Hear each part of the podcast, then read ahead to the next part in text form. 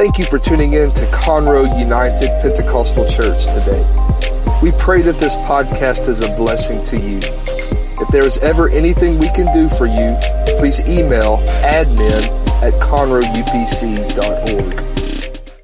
Thank the Lord. You may be seated tonight. I'm so thankful for the goodness of the Lord. Amen. And I've come I've come tonight to to see something good happen here the next few moments. Amen. Amen. Appreciate um, appreciate our young people being up front, and I believe in this group is going to grow. Amen. Amen. I, I want the Lord to be in control of my future. Amen. Amen. So I want to I want to go tonight and spend just a few moments talking about that. He was born May 6, 1990, small community in Venezuela. He became the shortest active player in big league baseball. His official height is five six. Actually, Pastor Pastor Altuve, Brother Altuve, some of you have, have put him up to be a Bishop Altuve, is really five five, but he managed to stretch an inch for his official measurement. He's the smallest big guy in baseball right now. He tried out, he tried out at a camp at the age of 16. He wanted to become a pro baseball player. But for two reasons. First off, they said he was so little he couldn't be 16 years of age, he didn't look to be 16. So the next day, he came back. He brought his birth certificate, birth certificate with him, and no one would talk to him except one scout out in the parking lot. He got him cornered and showed him the birth certificate, and the guy said, I'll give you one chance. And that one chance was all that Jose Altuve needed. The next day, they offered him a contract. As a matter of fact, he turned 17 the next week, and there he was with his first contract for $15,000 per year. And three years ago, we led the, the Astros to the World Series, and last night, any of you that were carnal, y'all were on your prayer couches. you were seeking after things that were greater than you were. You were anxious for things that would take you to higher levels and greater dimensions. And you witnessed Pastor Altuve enter into the state of being a saint.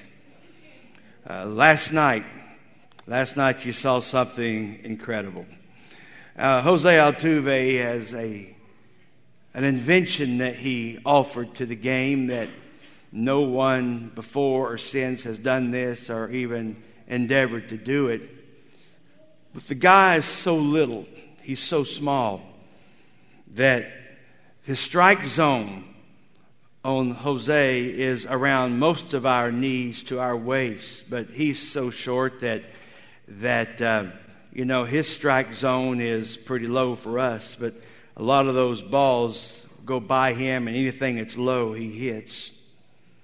And so he invented what he calls the jump swing, where literally when he sees the ball is high, he jumps up in the air, and while he's about 12 inches off the ground, he swings the bat. And therein is some of the greatness that we see in this man. Last night, last night, his church lost their lead and they fell behind. They fell even. In the bottom of the ninth, with two outs and a man on base, Pastor Altuve hit a home run that lifted the Astros again to the World Series. And I thought that it would only be fitting tonight because some of you were so carnal that I had to relate to you on some level. That, uh, that uh, I knew that I could relate to you tonight in this way. But this little guy, this little guy never allowed his circumstances to define him. He never let being the littlest guy that played the game bother him. He never let where he came from bother him. He never let all the no's that he was told bother him. He never let the circumstances, the realities that he lived in, he never let those things define him. Rather, he absolutely, absolutely has come from nothing to MVP status in just a short time. Adam and Eve lived in a garden that was perfect. It was perfectly designed by God. I could say this with all carefulness. Town flowers couldn't at all do anything like was found in the Garden of Eden. This couple created and designed and formed by God, not just with a normal creative process, but He literally shaped them from the dust of the earth. He made Adam out of dirt, then He turned and made Eve out of a rib from Adam's side. They lived in a perfect place. They lived in a perfect time. They lived in a perfect environment. They, they lived with a perfect assignment and a perfect job.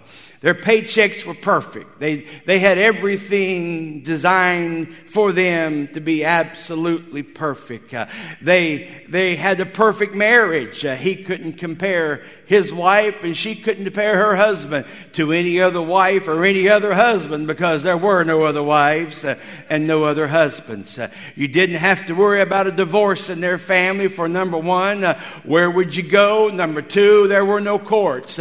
They were all that there was. Living in a utopian moment in a perfect arrangement by a perfect God with perfect circumstances because in their moment they had no house payments. They had no rent payments. They had no financial responsibilities. They didn't have to worry about utility payments or disconnect payments. Their insurance payments didn't exist because they didn't have to worry about such things. They, their clothes never got old. Their clothes never went out of fashion. As a matter of fact, you're still wearing the same fashion that they wore in their time because in their lifetime, their early years, they they didn't wear clothes at all, but because of their innocence and of your purity, their clothes wouldn't wear out because they didn't wear them and they didn't have to worry about some things. At that point, uh, they didn't have to worry about kids and school and car rider lines and school lunches and clothes and shoes being too short and too small and, and kids outgrowing those things because at that point uh, they didn't have those pressures of life. As a matter of fact, they didn't have to worry about bosses or saying yes uh, to anyone because dominion had been given to Adam and to Eve. They were the boss.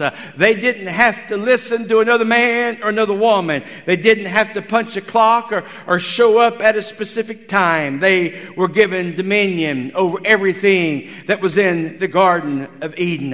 It was in this motif, this environment uh, of perfect dominion and freedom that one day there rose up in that garden a serpent uh, that began to speak uh, in this perfectly perfectly divine atmosphere uh, they began to listen to the words of a snake that would begin to seduce them and cause them to be drawn away from their first love and from things that they should be paying close attention to the serpent that day would say things like this uh, Oh, um, didn't God say to you that you could eat out of every tree of the garden? And she would respond, Oh, we can eat from any tree from the garden except from the tree that's in the midst uh, of the garden. And God said, Don't eat from that tree. He said, uh, Don't even touch that tree or you will die. The serpent began to do what the devil always does as he began to speak uh, in a sense uh, of trying to be a distraction and trying to pull her and them away from the divine purpose and destiny that God had placed in their life.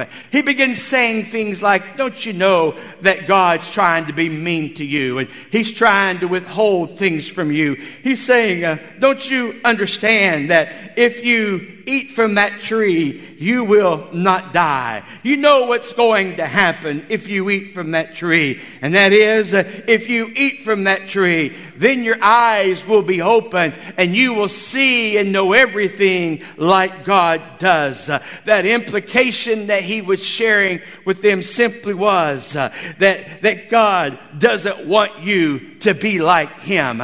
But there was, there was that something that was innately designed in the flesh uh, of this almost perfect creation called man and woman. This perfect creation that God had created in his own image.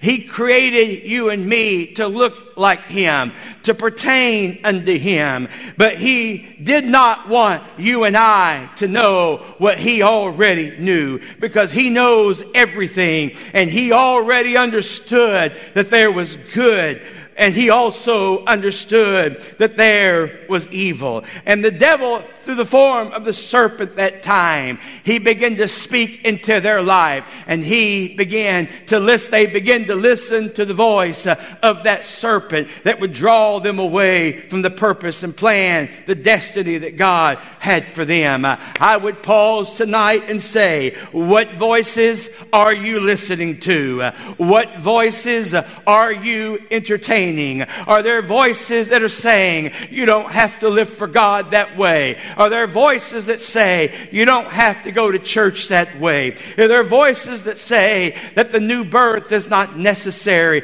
that baptism in Jesus' name and repentance uh, are not necessary? I rise up tonight and say, don't listen to those voices because those voices will draw you away from the perfect plan that God has for your life.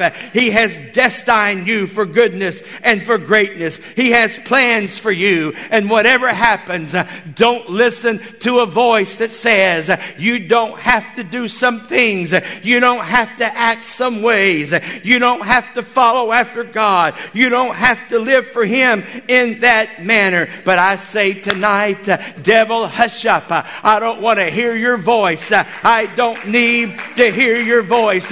God has provided a future and a destiny for each of us, and we will listen to the voice of God and we will listen to the commandments of God and we will read and hear the word of God. We don't need your voice. There needs to be something that would rise up in every one of us, just like rose up in Jesus in those days when he fasted those 40 days and was in the wilderness. And that same deceptive voice, that same voice from hell came to him and began to tempt him and tell him things like, oh, just make bread from a rock. Uh, oh, just go to the, te- um, to the top uh, of the temple, to the pinnacle of the temple and worship me. You see, that same voice spoke to him as speaks to you. But something needs to rise up in you like it rose up in him that says, hush up, devil, get behind me, Satan. I'm not listening to this mess. I'm not tolerating this garbage.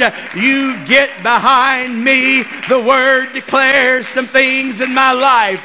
Hear me tonight, young people. Determine in your heart, I'm going to live for God. And I'm not going to go some places and I'm not going to do some things. Hallelujah, hallelujah. Might I just pause tonight and maybe leave, maybe leave the smoothness uh, of a designed, uh, of a designed outline and just talk from my heart for just a moment and let me declare out loud and clearly, don't you dare listen to a voice that says uh, living for God and living in righteousness righteousness and living in moral purity is not necessary. When I was praying tonight, I prayed over our church. I prayed over our young people. I prayed over every person. And I was saying, Lord, let there be in this house a spirit of moral purity.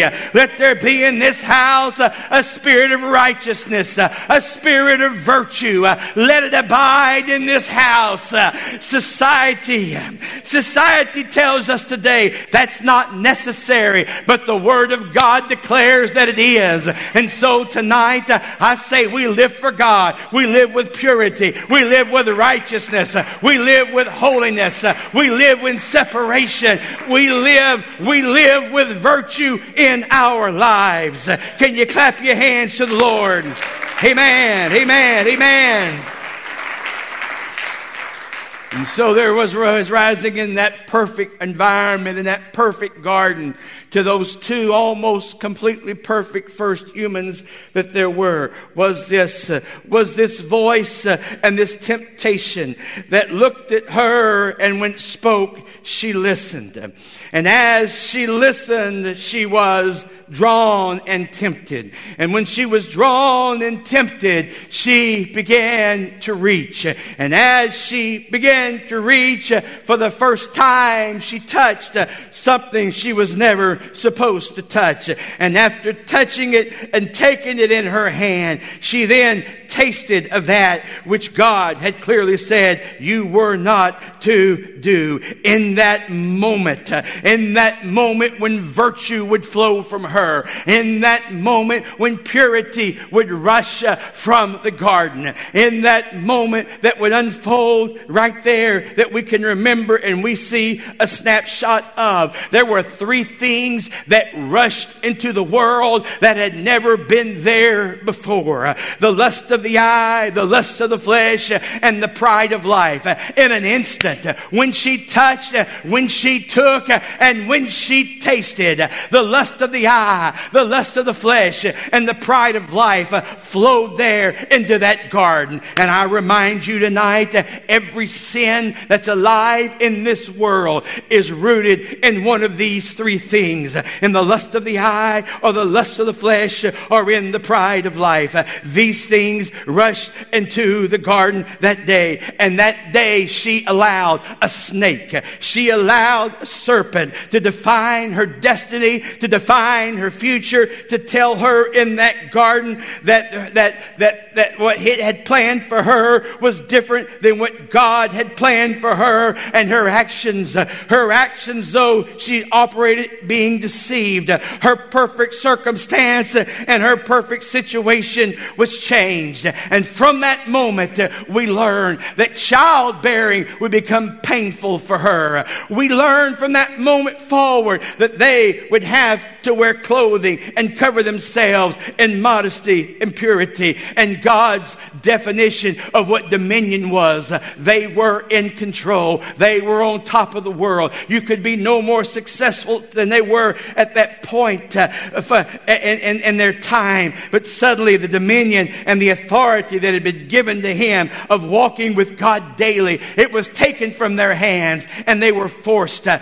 hear me tonight. I ask you this evening, who do you allow to define your future? Who do you allow to, who do you allow to define your acts? Who is making plans for your weekend for you? Uh, who is making plans for your vacation? I say tonight, uh, if there's someone in your life, uh, if there's voices that you hear, if you're in relationship with someone that's making plans for your life, uh, making plans for your future that are not godly, you need to run from that relationship. Uh, you need to run from that friendship. Uh, if you have friendships and you hear voices and they're not saying things lifting up the name of God, if they're not edifying you, if they're not drawing you close to God, then I say, uh, then I say, then you rush to the altar and run from that thing. You say, oh, pastor, my wife's difficult and doesn't want to come to church with me. In those instances, uh,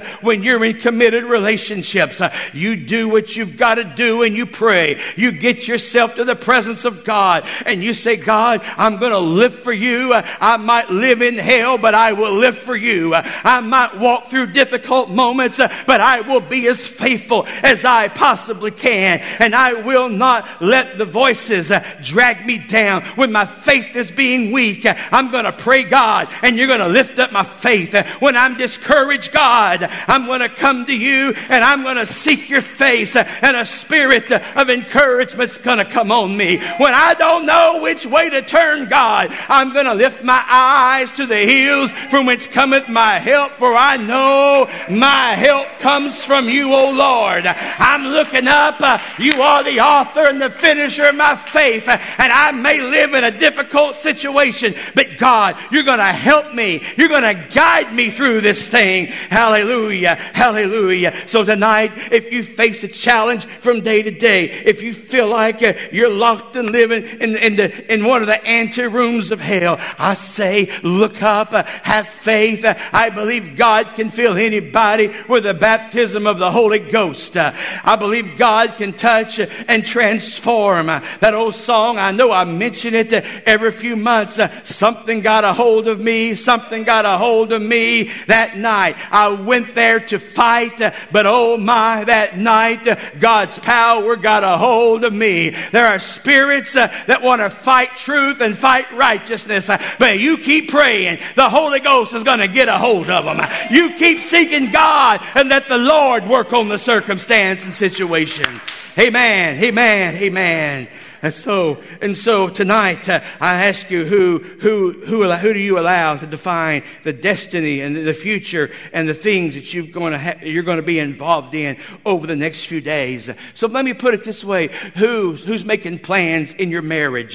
Who's, who's making plans with your morality and with your virtue? Who is making plans with your integrity? Who is making plans with your stewardship and with your salvation? I say tonight, uh, where these things are concerned, the one, the voice that's speaking into your life, into your virtue, into your marriage, into your morality, it needs to be the Word of God and it needs to be a man of God in your life that's speaking. I say, uh, I say this tonight. Uh, I say it with humility, but the most important person in your life uh, when it comes to living for God is the man of God in your life. I would cling to that man. I would be faithful faithful. I would take the word of God. I would listen to the preached word of God. I would pray about what is said. I would seek what is said and I would allow the word of God to have its way in my life. Uh, but whatever happens, uh, if there's voices that are saying what the preacher says is right is not right, uh,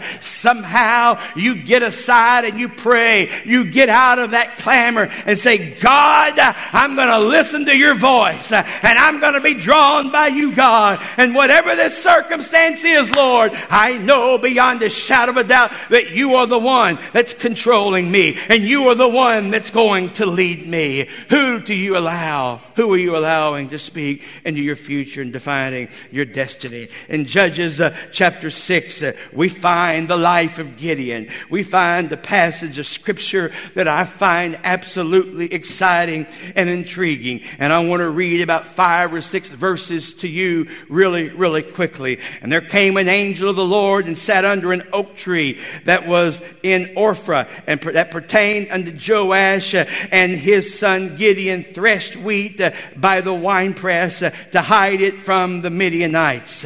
And then you begin to see God speaking into Gideon's life. And the angel of the Lord appeared unto Gideon and said unto him, The Lord is with thee, thou mighty man man of valor. And then in the next verse, uh, you hear the words uh, that Satan has been telling that man. And Gideon said unto him, O my Lord, if the Lord be with us, uh, why is all of this befallen us? And where are all of his miracles which our father told us of, saying, Did not the Lord bring us out of Egypt? But now the Lord has forsaken us and delivered us in the hands of the Midianites. and God wasn't quiet. He answered back uh, with more plans for his life. He looked at him and the Lord looked upon him and said, Go in this thy might, that thou might save Israel from the hand of the Midianites. Have I not sent thee? And the devil continued to whisper and speak in his ear in verse 15. And he said unto him, This is Gideon speaking, O my Lord, wherewith shall I save Israel? Behold, My family is poor in Manasseh, and I am the least of my father's house. We could continue in this conversation, and we would, we would come finally to the point where Gideon does lead the armies of the children of Israel into an incredible victory. But you saw the dialogue. God's got a plan, and Satan speaking, trying to bring discouragement.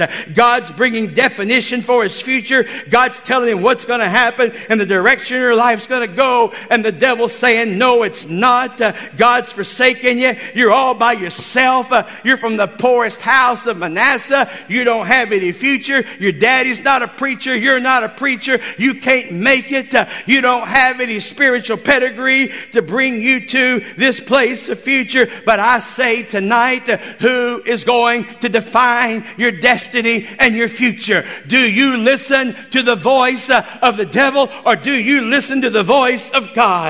I ask it this way. Who, whose report do you believe? The echo of that song is, we shall believe the report of the Lord. Whose report do you believe? We echo back, we shall believe the report of the Lord. Hear me tonight. Hell wants to tell you it's not worth it, but the devil's a liar. Hear me tonight. The devil is a liar. He's got plans for you. He's got plans for your children. He's got plans for your teenagers. He's got plans for your future. And understand this tonight that I, that, that as a pastor and as a man, I am not going to allow those voices to define my life. And I pray to you tonight, don't let those voices of temptation draw you away from the house of God, draw you away from the presence of God, draw you away from the goodness of God.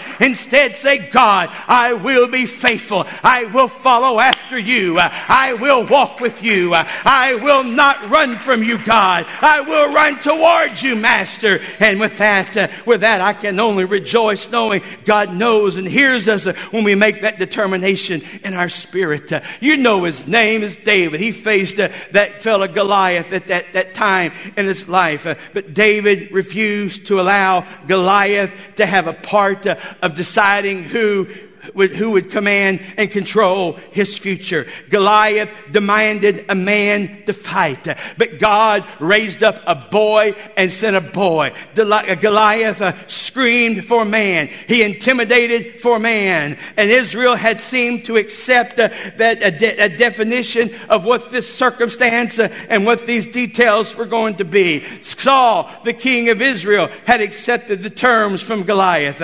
Israel had accepted the terms terms uh, of the fight. Uh, Saul had accepted the defiant spirit uh, of a filthy Philistine giant. It seemed like everyone had surrendered and the battle was lost before it began. But God had a boy that was ready to go. And God called him uh, from a, from a wilderness place, called him from a meadow and brought him to the valley. And while Goliath would demand the man, God would present him with a boy. You see, God is not going to operate uh, with the way the devil demands the fight be fought. Uh, you know, you may, you heard it this way. Don't bring a gun, don't bring a knife to a gunfight. Some of you have heard that, uh, heard that expression before. And Goliath was demanding a man. And God says, uh, I'm going to send you something better than that. Uh, I'm going to send you a teenager. How is a teenager better than a man? How is a teenager stronger than a warrior? I say today, when that teenager has been alone with God and when that teenager has been singing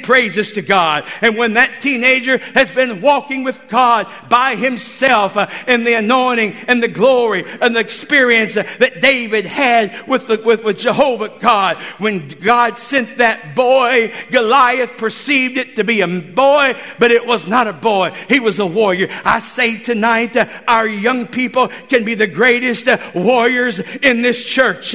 Hear me. Do not be intimidated, young people. Do not be intimidated, young people. God is raising up some people Don't be surprised. Don't be surprised at what's going to happen in some people's lives. Don't be one of those when God begins to lift up someone else and use them. Don't you be like David's brothers who feel that pang of jealousy and that pang of resentment when David used. God's going to raise up some young folks, some young adults, and going to use them around this place.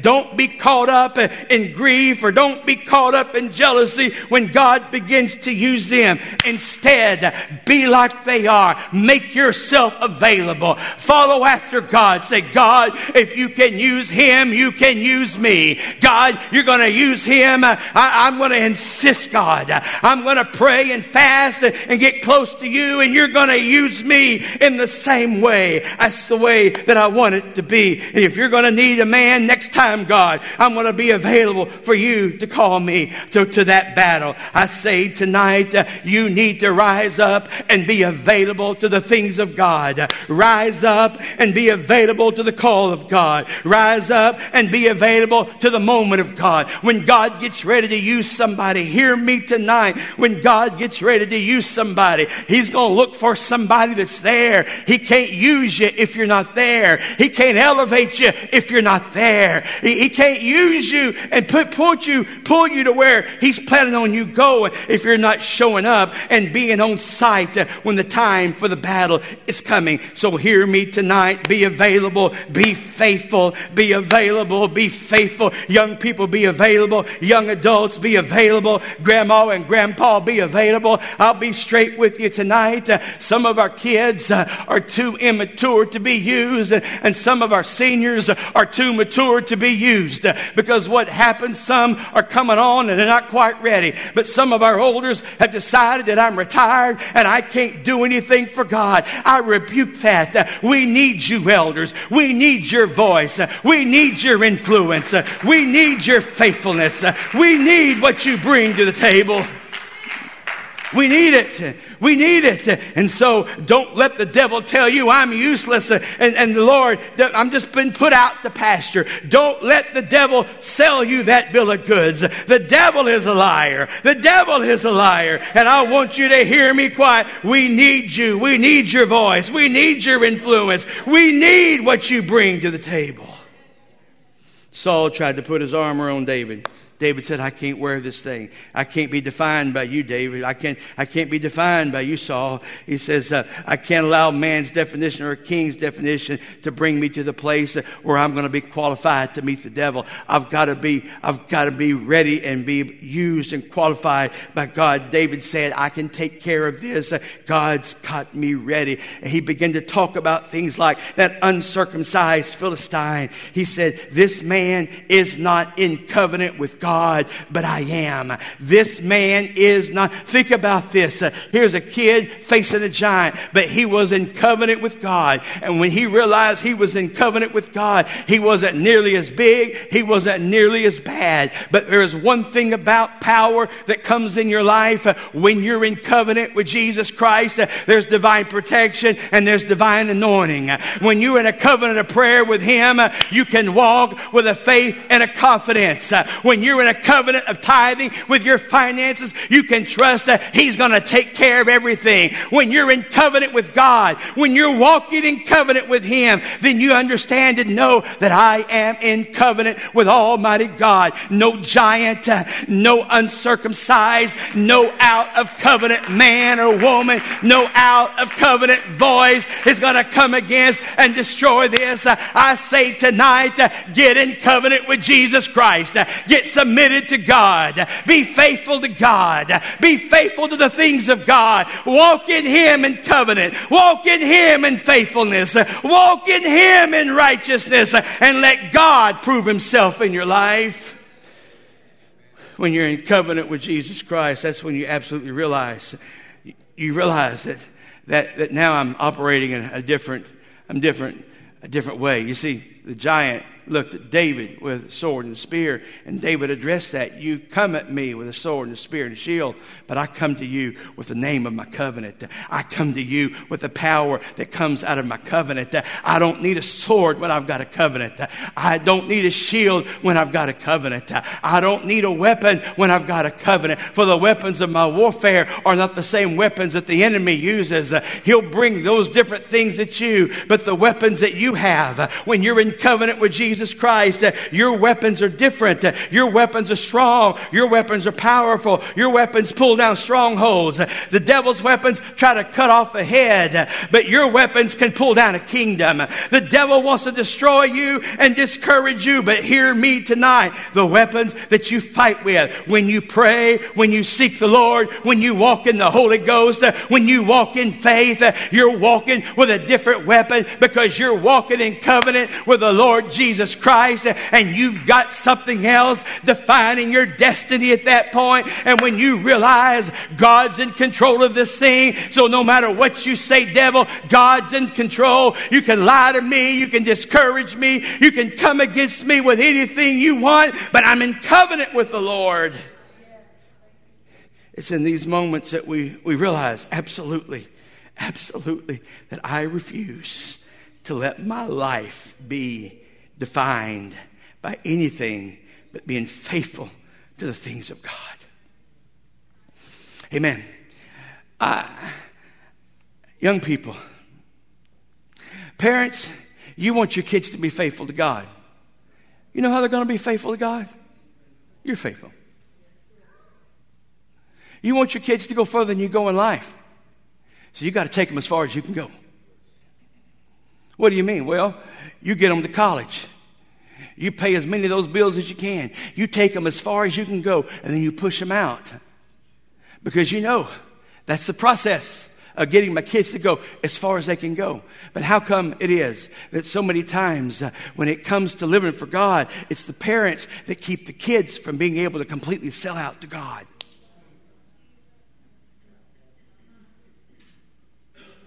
Amen.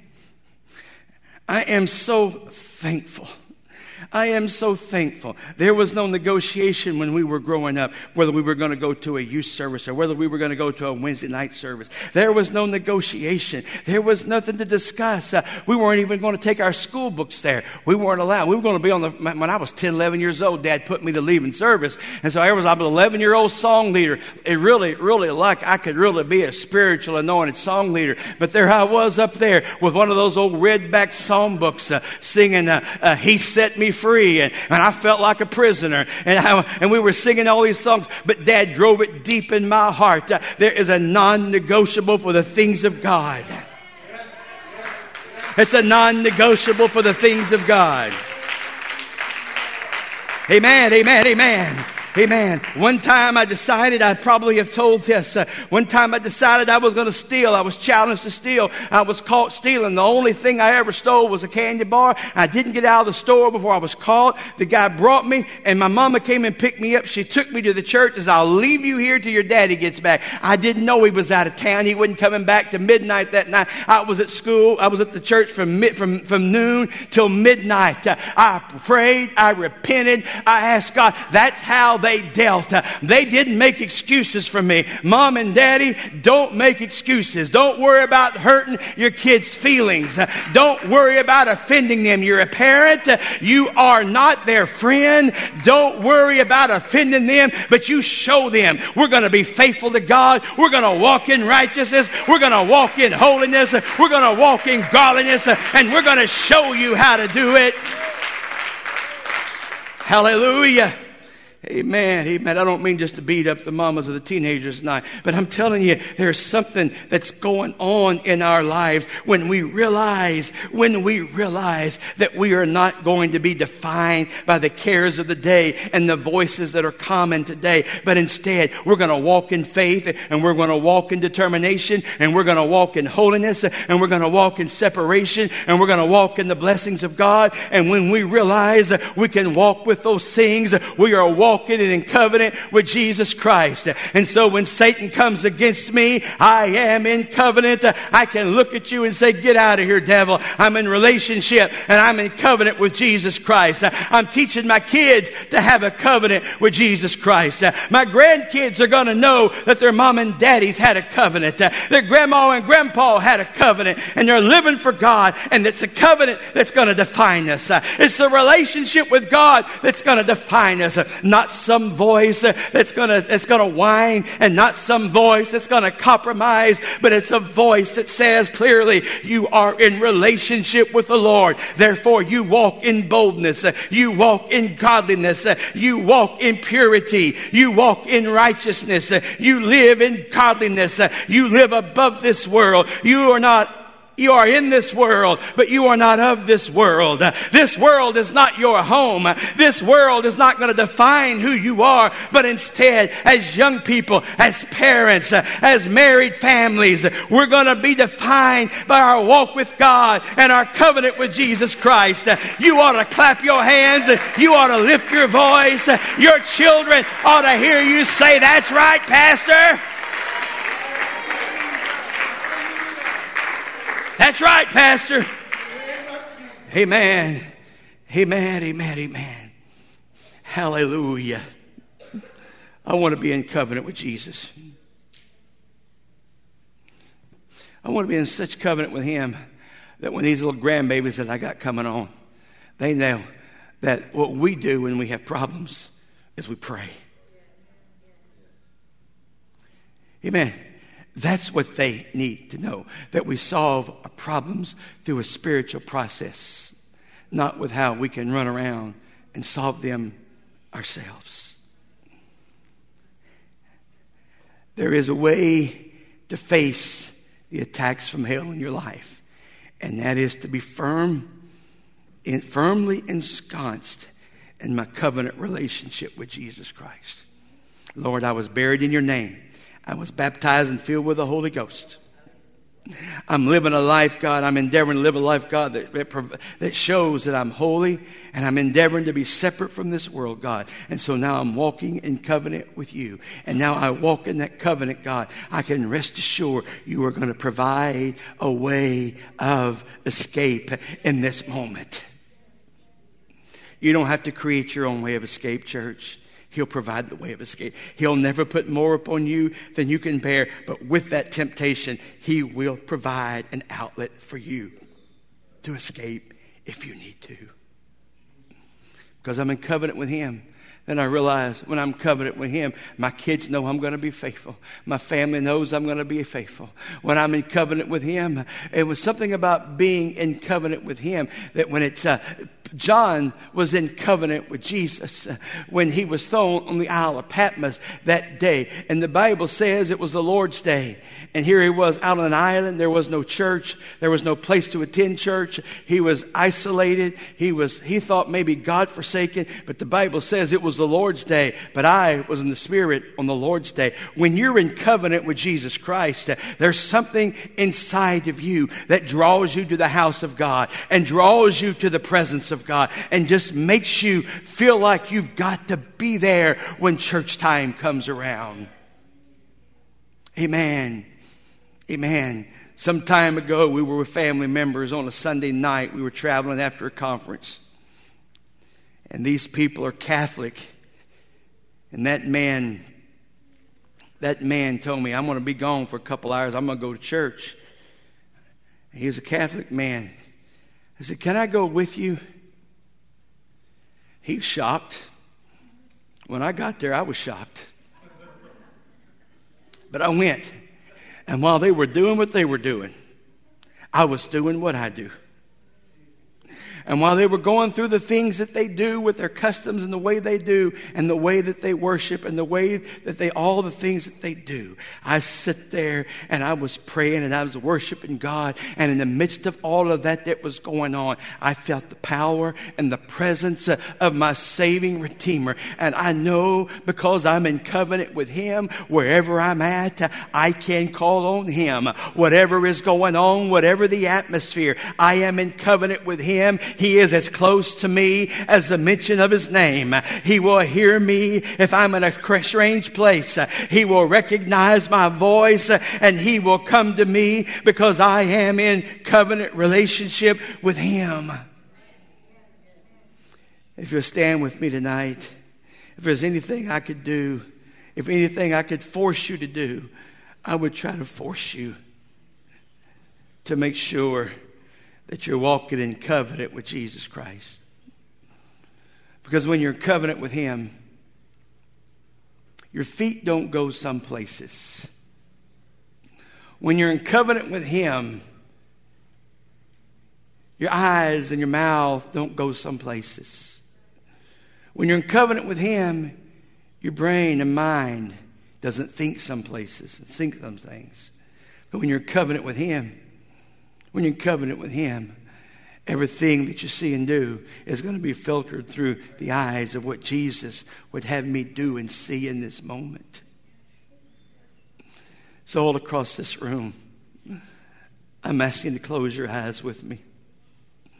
And I'm asking you right now to start talking to the Lord and say, Master, I want to be in covenant relationship with you because I want you to define every step of my life.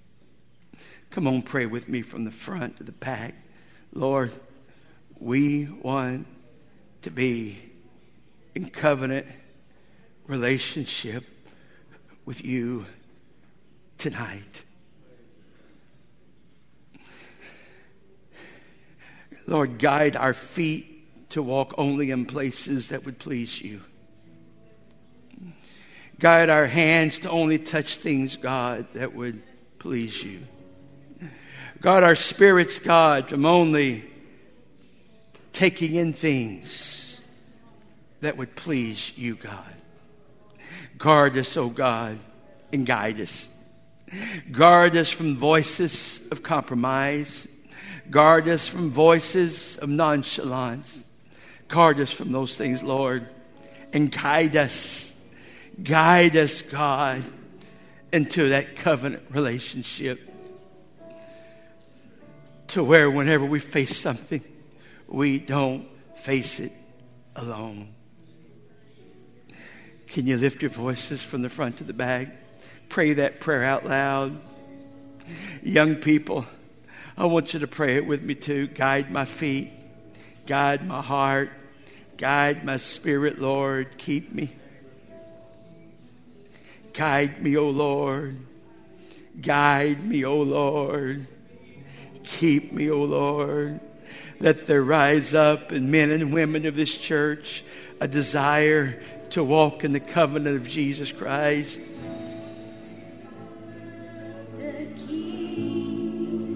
Oh, anybody want to gather around the front with me now? Just continue to pray as you come. I invite everybody that would to come join us around the front and keep this prayer going. Lord, we're going to be in a covenant with you. You're going to be the one who brings definition to our lives. You're going to be the one that provides direction in our lives. You're going to be the one that speaks into our lives, Lord. It's going to be you, Lord.